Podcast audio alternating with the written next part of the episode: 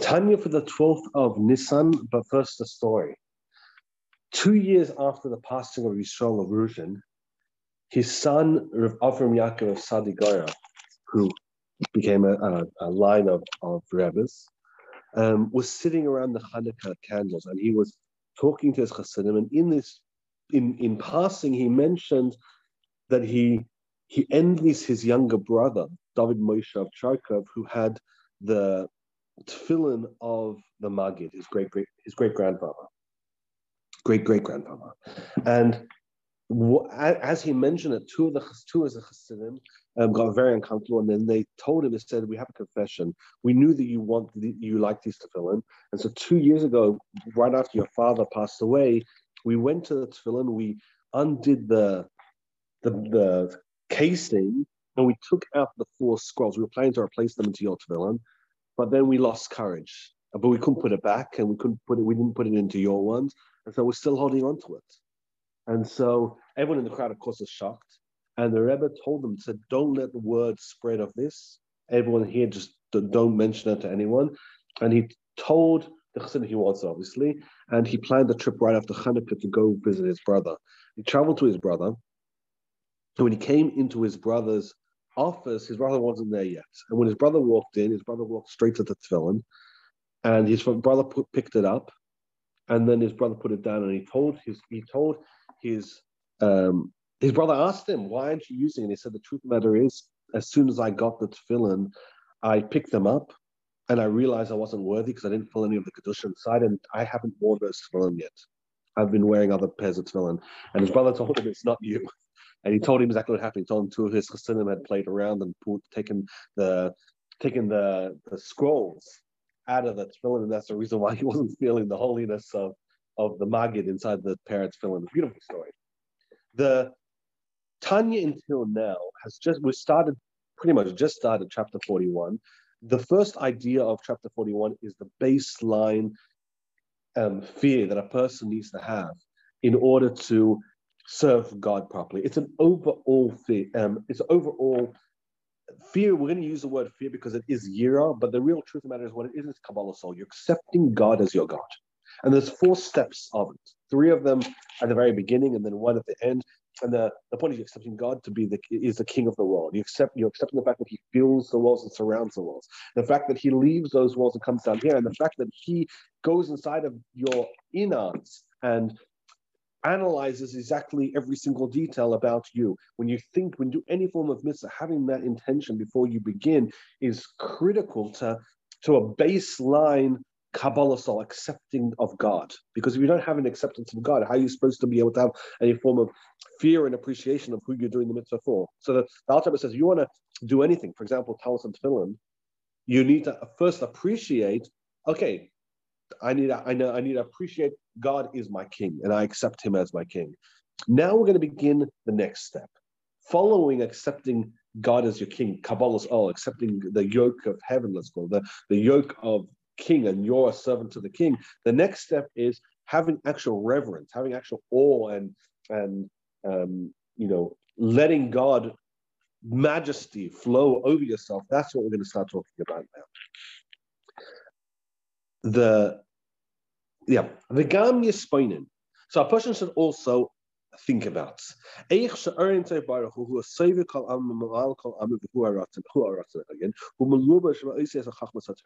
person needs to realize that this godly energy, which is the will of God, the, the, the energy which surrounds the world and fills the world, is all just the will of God. And how's the will of God accept? Um, um, how's the will of God um, um, translated into in, into this world by Torah mitzvahs. So when a person does a Torah mitzvah, let's say you learn about Torah, or let's for example make it the example we're going to use in the story. The so example in the story we're going to use in today's Tanya, putting on tefillin. When a person puts on tefillin, they're connected to the point of the world because the world is created in order for us to put tefillin on, and also they're connected to the energy of the godly energy that enables this world to be.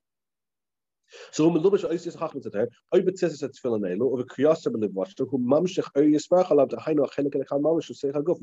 yismach. A person draws down this unlimited God, unlimited energy onto his godly soul. Remember, the godly soul is that connection piece to the unlimited energy. That energy is unlimited.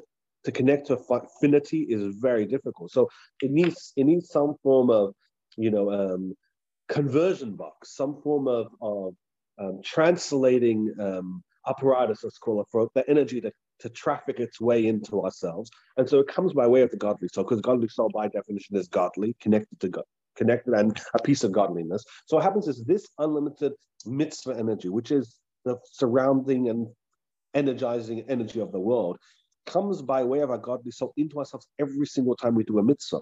And that energy becomes a part, becomes a part of ourselves, and our cells become the lost within that energy. And Alter is going to give us examples of how we see the connection between the mitzvah and this unlimited energy of God.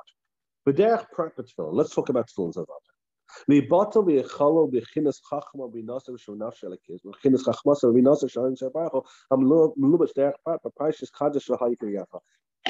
At the very beginning of the Tanya, we, we talked about the anatomy of the godly soul.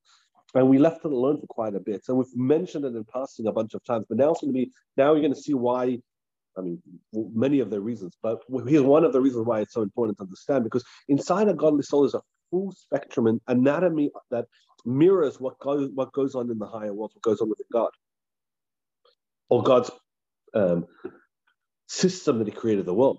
And so when we do a mitzvah, what happens is the anatomy within our godly soul connects piece by piece to God. So God has the chachma that he used to create the world, that connects with the chachma within our within our soul. The bina that God used to create the world, well, that energy connects to the bina within our soul, and that's what actually going to go through now. And also explain how the the mitzvah of tefillin and the different um, parchments within tefillin there's four parchments within the, within the tefillin. That is what the tefillin is. It's a parchment. Of course, the box is critical to the mitzvah, but that's the casing for the four different parchments of the tefillin.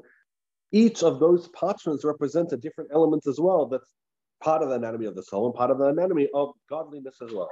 Let, let me let me now read this. B'derech prepet tefillin. Li'bata v'lechalon b'chinas hachmas b'nasir shenashel b'chinas chachma So you're making your attributes of chachma, of wisdom and bina understanding within your godly soul to be nullified to the wisdom and understanding of godliness, which is to be also found, this idea of wisdom and understanding, chachma and bina, to be found inside of the scrolls inside the tefillin. There's the parsha of Kadesh and the pasuk, the parsha of Ahayikriyacha.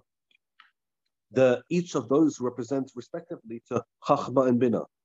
Now, how it represents, I'm not sure, but I'm, I'm, sure there are people that understand how the parsha represents to each particular one. But Kadesh and V'haya ki yeviacha represent Chachma and Bina. So when a person puts on tefillin, and inside of the parsha has has Kadesh and V'haya ki yeviacha, Chachma and Bina respectively, that enables his godly soul to draw down unlimited godly energy of Chachma and Bina into his godly soul, because that's literally what he's involved in.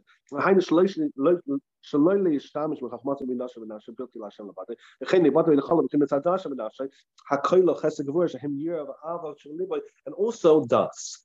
Das is the is intellectual as well, but it's the final stage, and the final stage within Das has within its itself the emotional spectrum as well. That's all about practical, and in order for it to be practical, you have to you have the feelings in, in, in it as well. So you have chesed, all of those feelings all being triggered by the earlier sphere of das. So chachma and bina are the first two chapters. Das has within the side inside of itself chesed and gevurah, which represent shema and v'haya im shamoa which is also love and fear. Shem year year of Avash. Liber vai behind the commercial li ha leva that one should have in mind when they're putting on tefillin to subjugate their heart and their brain. Why? How they're able to subjugate their heart and their brain? Because inside of the tefillin, the four different parshas of the tefillin have within them, within inside themselves, this intellectual and emotional spectrum. Again, to, to summarize, Kadesh has Chachma. Um, the second um, parchment, has Bina.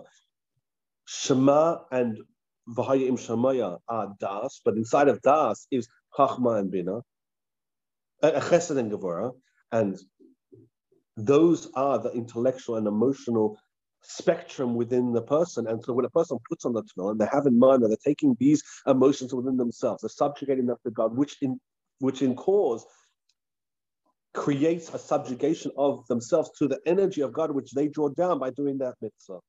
Thank you so much for joining the Tanya Tanya Salim and Sam. Khasa out session